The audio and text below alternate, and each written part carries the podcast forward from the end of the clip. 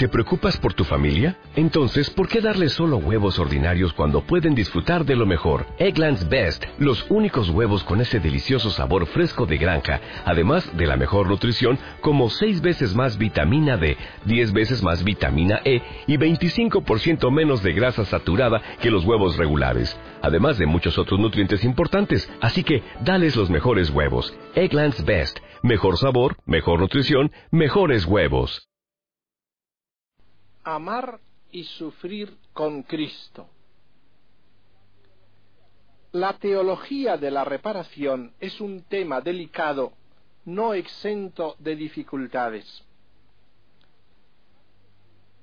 Antes de empezar, quisiera recalcar que no se debe confundir reparación y consolación.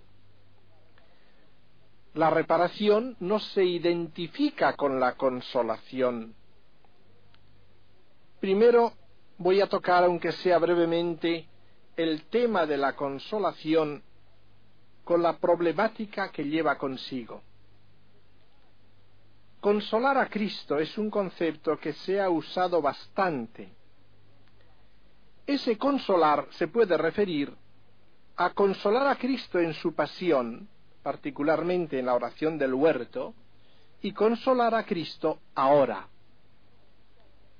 Respecto al consolar a Cristo en la pasión, se suscitan algunos problemas desde el punto de vista teológico y práctico. Tenemos que decir que es teológicamente sólido afirmar que podemos consolar al Señor en su pasión esa especie de supertemporalidad del misterio de la agonía de Cristo. Ese misterio toca a todos los cristianos y en cierta manera hay una coexistencia de todos con él. Para esta afirmación nos apoyamos en el testimonio de Pío XI en su encíclica Miserentissimus Redemptor. Este testimonio tiene una gran fuerza porque se trata de una encíclica dirigida precisamente a enseñar a pastores y fieles la verdadera práctica del culto sólido al corazón de Jesús. Otro problema sería consolar a Cristo ahora. La cosa es más delicada. Habría que recordar cuanto hemos dicho del misterio del cuasi sufrimiento de Dios, por consiguiente del cuasi sufrimiento de Cristo glorioso, entonces sería lógico que el comportamiento del hombre en cierta manera consuele, dado ese cuasi sufrimiento del que hemos hablado. Personalmente no me inclino al término consolar a Dios, consolar a Cristo ahora, sobre todo por lo que comporta de representaciones que le acompañan. Puede dar la impresión de que presentamos un Cristo que está siempre afligido, al que todos los cristianos tienen que consolar, y esto podría ser también una deformación. Por lo tanto, tiene su fundamento. Puesto que la terminología es tan delicada, para usarla hay que tener una prudencia extrema pero quede aquí el aspecto de la consolación. Ahora añadimos, reparación no es simplemente consolar. Si alguien tuviera dificultad para admitir la consolación, todavía quedaría íntegra la problemática de la reparación. Para entender lo que es la reparación hay que partir de la participación en nosotros del corazón de Cristo cuando en San Juan se dice, amaos como yo os he amado, que sean uno en nosotros como tu Padre en mí y yo en ti, ese como en San Juan significa dos cosas, semejanza y participación, que os améis unos a otros como yo os he amado, participando del amor con que yo os he amado aquí encontramos algo parecido. El corazón nuevo en nosotros es semejanza del de Cristo y participación de Él. Ahora bien, vamos a fijarnos en la postura de reparación en el corazón de Cristo que vamos a participar nosotros y vamos a exponerla gradualmente porque esa participación es una realidad compleja muy rica. Aun cuando parezca que arrancamos de muy lejos, no es tan lejos, porque sin los pasos que daremos no acabaremos de entender rectamente la reparación. La reparación no es una cosa exterior, un sacrificio que se hace y nada más, es algo muy profundo. Por eso, antes de llegar a entender correctamente lo más difícil, como es la reparación aflictiva del sufrimiento expiatorio, vamos a comenzar por los elementos fundamentales. El primer nivel es este, el corazón participado de Jesús. La primera etapa es el amor. Parecería que estamos lejos de la reparación, pero sin la caridad y el amor no la entenderemos jamás. El amor de Cristo al Padre le hace uno con Él y uno con los hombres. Ese es el amor del corazón de Cristo. Cuando dice el Padre y yo somos una cosa, se refiere no sólo a la unidad de naturaleza divina, sino que se refiere a ese ser uno en el amor. El Padre y yo somos uno en la identificación de amor. Y es al mismo tiempo uno con los hombres. El amor a los hombres le lleva a asumir la naturaleza humana y hacerse uno con ellos. Este es el punto básico de partida. Es una postura de amor. En una verdadera reparación, el punto de partida ha de ser un amor así, que nos haga uno con el Padre, con Cristo y uno con los hombres. No se entiende la reparación si se parte de una separación entre mí y los demás. Eso no sería reparación. Segundo nivel, a partir de ese amor que nos hace uno, cuando Cristo contempla al Padre ofendido, esa ofensa del Padre le llega al alma, le llega al corazón. Dado ese amor, esto es inevitable. Y el ver al hombre y al pecado del hombre le llega al alma, le afecta. El amor le hace sensible a la ofensa del Padre, sensible al pecado, al mal del hombre, cualquiera que sea. Pero ya en este nivel va a comenzar una cierta diversidad de tipos de reparación, porque la acción del Espíritu y la delicadeza del amor, la luz superior de Dios, hace entender matices diversos de amor, y consiguientemente hace el corazón más sensible a esos matices diversos de la ofensa de Dios dentro del plan divino y a esos matices diversos del mal de los hombres. Según lo que el Señor ilumina en el misterio de Cristo, nosotros reaccionamos también con una especial sensibilidad. En efecto, algunos son iluminados especialmente para comprender el amor de la Eucaristía, otros para comprender el amor de la cruz, otros para comprender la dignidad de la Trinidad Santísima. Es lo que fundamenta la diversidad de espiritualidades. El conocimiento más profundo del amor que encierra el misterio eucarístico lleva consigo una sensibilidad particular respecto a las ofensas que se cometen contra ese misterio del amor de Cristo. Entonces se dará ya el fundamento de una reparación particularmente eucarística en quienes tengan un conocimiento especial del misterio de la maternidad de María, de la virginidad de María, una reparación más estrictamente mariana. En otros será trinitaria. En fin, ya desde este fundamento se ven las bases de diversificaciones posibles en las formas de reparación. Lo mismo podemos decir en la vertiente de identificación con los hombres, en el mal diverso de los hombres, al cual es uno particularmente sensible por la acción de la gracia y de la caridad. Y así habrá quienes son especialmente sensibles a la injusticia del hombre como ofensa de Dios. Otros podrán sentir particularmente la blasfemia del hombre contra Dios, otros la impureza, en todos reconociendo que son ofensa de Dios y mal del hombre, pero tienen una sensibilidad especial, les llega más al alma, y esto, repito, no por un puro capricho, sino como resultado de una luz interior dada por el Espíritu Santo y con verdadero sentido cristiano. Y vamos al tercer nivel. Estamos estructurando la reparación. Y cada uno de los niveles que vamos exponiendo es fundamento del siguiente. La caridad es base de la sensibilidad del amor.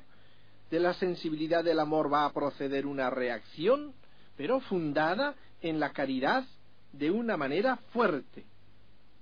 Llega pues este tercer nivel.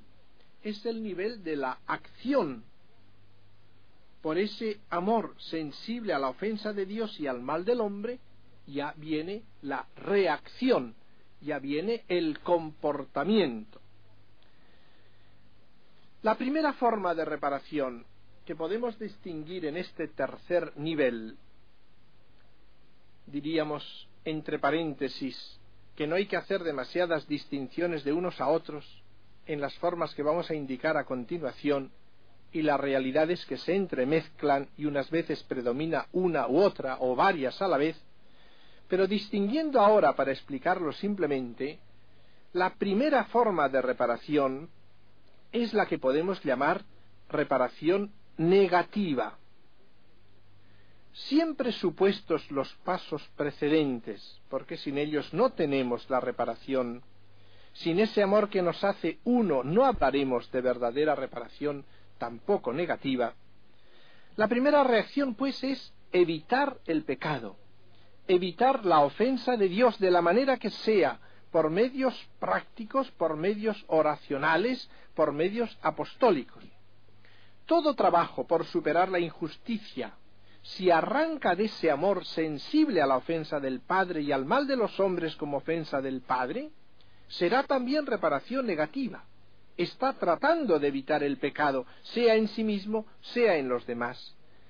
En sí mismo, por un trabajo de purificación, en los demás por un trabajo de apostolado, diversiones sanas promovidas. De ese espíritu son también todas las actividades ordenadas a sanear la conciencia de los hombres y la pureza de las costumbres. Lo importante es, pues, el elemento fundamental, que estas acciones arranquen de ese amor sensible a la ofensa de Dios y al mal del hombre como ofensa de Dios. Todo lo que es, pues, purificación puede estar impregnado de este sentido en la vida del hombre, el sacramento de la reconciliación, el examen de conciencia, el combate contra los vicios, la penitencia, el apostolado mismo. La segunda forma de reacción, de reparación, es la que llamamos afectiva. La llamamos así por su expresión afectiva, porque el amor tiene que estar siempre en el fondo de todas estas reacciones, pero es que aquí la respuesta misma se hace por una explicitación de amor. Se da como respuesta al Dios ofendido una reacción de amor más intenso, más fuerte, amar más al que uno ve ofendido y menospreciado. Cristo, al ver al Padre ofendido, le ama más, el celo de su casa le devora, y eso mismo pone Él en nuestro corazón. Esta reparación, llamada así afectiva, no la debemos identificar con el consolar de que hemos hablado al principio, porque en esta reparación afectiva, en esta reparación de amor, lo que se pretende directamente no es precisamente consolar de hecho, sino que expresa una necesidad propia psicológica de amar, precisamente porque ve ofendido aquel a quien ama. En esta reparación se siente la necesidad de amar más, consuele o no consuele. Este hecho no es el determinante, es lo que suele llamarse amar al amor no amado. Es evidentemente uno de los aspectos más fundamentales en la reparación. ¿Cómo se vive esto? No necesita prácticas especiales, sino que pretende investir de amor todo lo que hacemos, hacerlo todo con la intención de amar al amor no amado.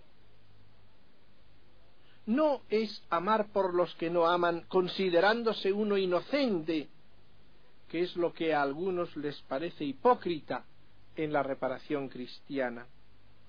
La reparación cristiana no acentúa nuestro carácter de inocencia, todo lo contrario, debe partir de una solidaridad, de un ser uno todos los hombres y de un ser uno cada hombre con los pecadores y él mismo pecador.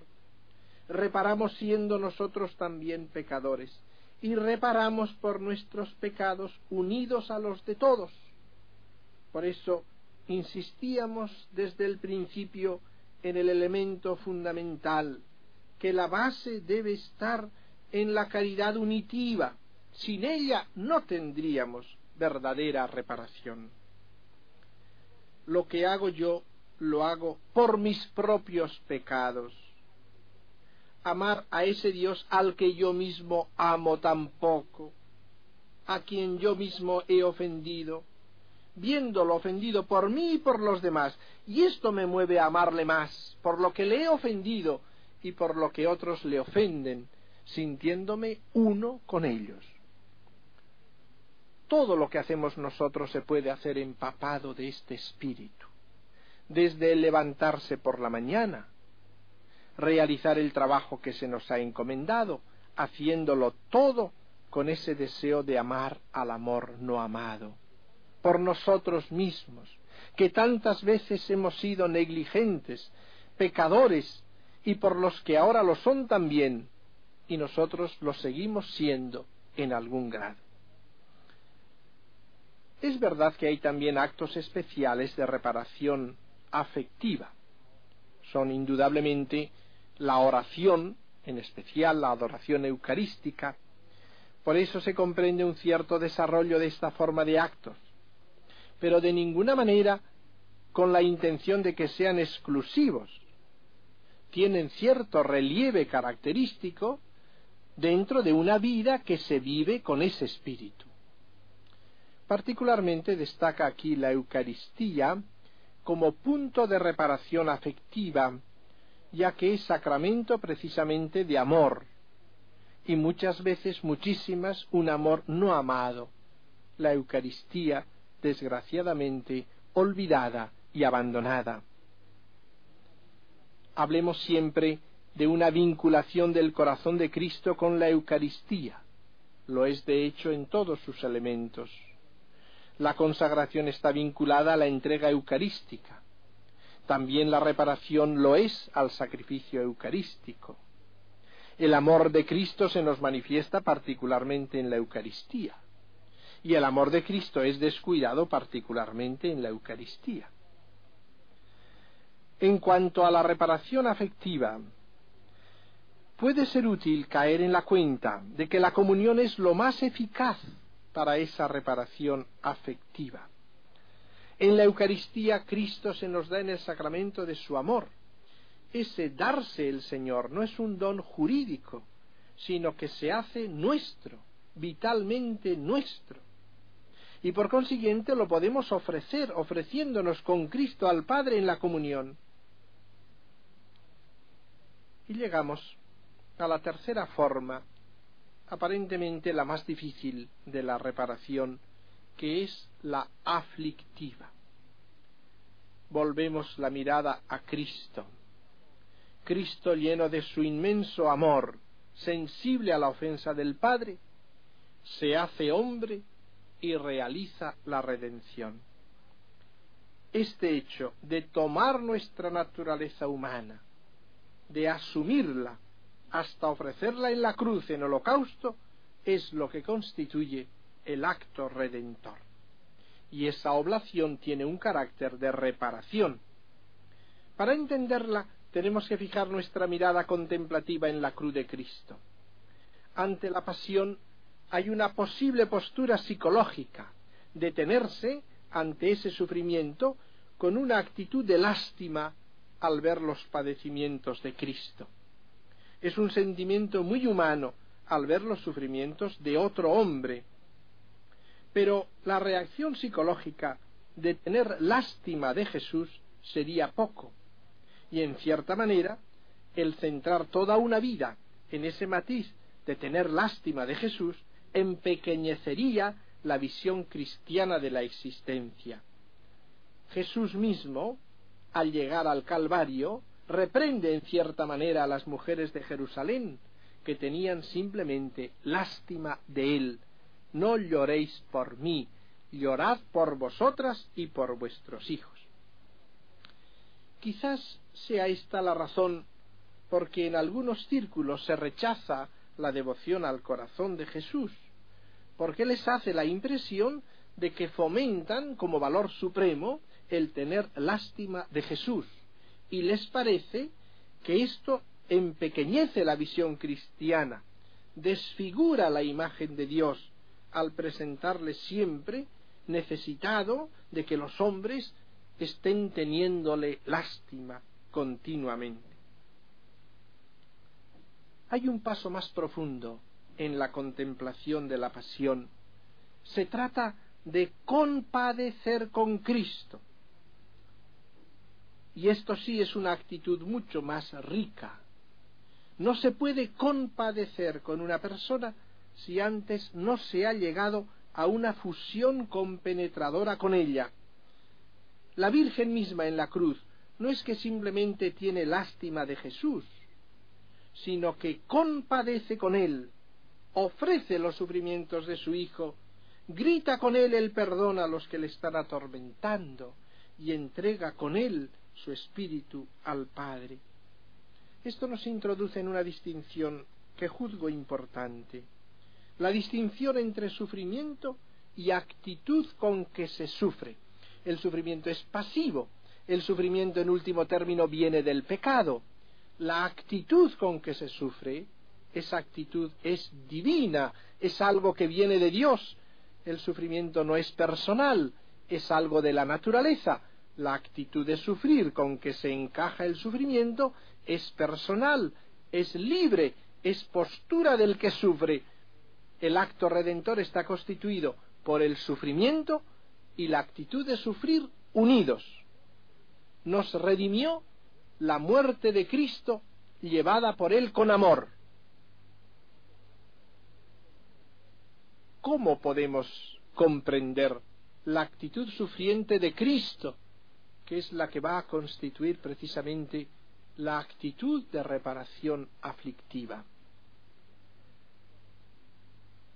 Tenemos que recurrir a la escritura, a la revelación, partiendo de los poemas del siervo de Yahvé de Isaías, siguiendo por los anuncios de la pasión del mismo Cristo, en los que dice que ha venido no a ser servido, sino a servir y a dar su vida en redención por muchos, fijándonos en textos de la carta a los hebreos, en que hablan de que al entrar en este mundo dijo, no has querido holocaustos ni sacrificios por el pecado, pero me has dado un cuerpo, siguiendo con las palabras de Jesús en la oración del huerto y en la cruz misma, podemos llegar a esta conclusión.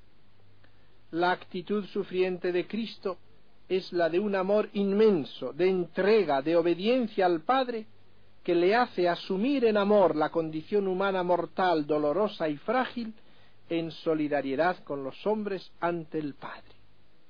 Es la actitud redentora, la actitud reparadora. La muerte, asumida con esa actitud redentora, es nuestra redención, la verdadera reparación. Esta reparación debe realizarse también en nosotros. Nuestra postura ha de ser la misma, asumir en el mismo amor también nosotros las consecuencias dolorosas del pecado en la naturaleza humana. El plan de Dios es que no haya consecuencia dolorosa del pecado, que no sea asumida con la actitud redentora de Cristo y transformada en elevación de la humanidad. Lo que es dolor, secuencia dolorosa en la humanidad del pecado, es asumido por el amor de Cristo que está en nosotros al tomar esa parte de la consecuencia del pecado en el mundo, la situación dolorosa de la humanidad que nos toca por la voluntad del Padre. Cumplo lo que falta a la pasión de Cristo por su cuerpo, que es la Iglesia. Cumplo lo que a mí me toca de la condición de la participación pecadora, asumiéndolo con la actitud misma redentora de Cristo que yo participo. Eso es asociarse a la pasión de Cristo. La reparación aflictiva es simplemente esto, nada más. Asumir y aceptar ser miembro de la humanidad con el corazón de Cristo en mí. Asumo mi condición mortal, asumo la muerte misma desde ahora y la acepto cuando llegue. Acepto todo lo que lleva consigo esa condición mortal, que es fruto de toda una humanidad que ha ido entretejiendo mi propio cuerpo a través de la historia. Acepto lo que me toca de taras, de limitaciones. Acepto ser miembro de esta familia, los roces que me vienen de ser miembro de la humanidad.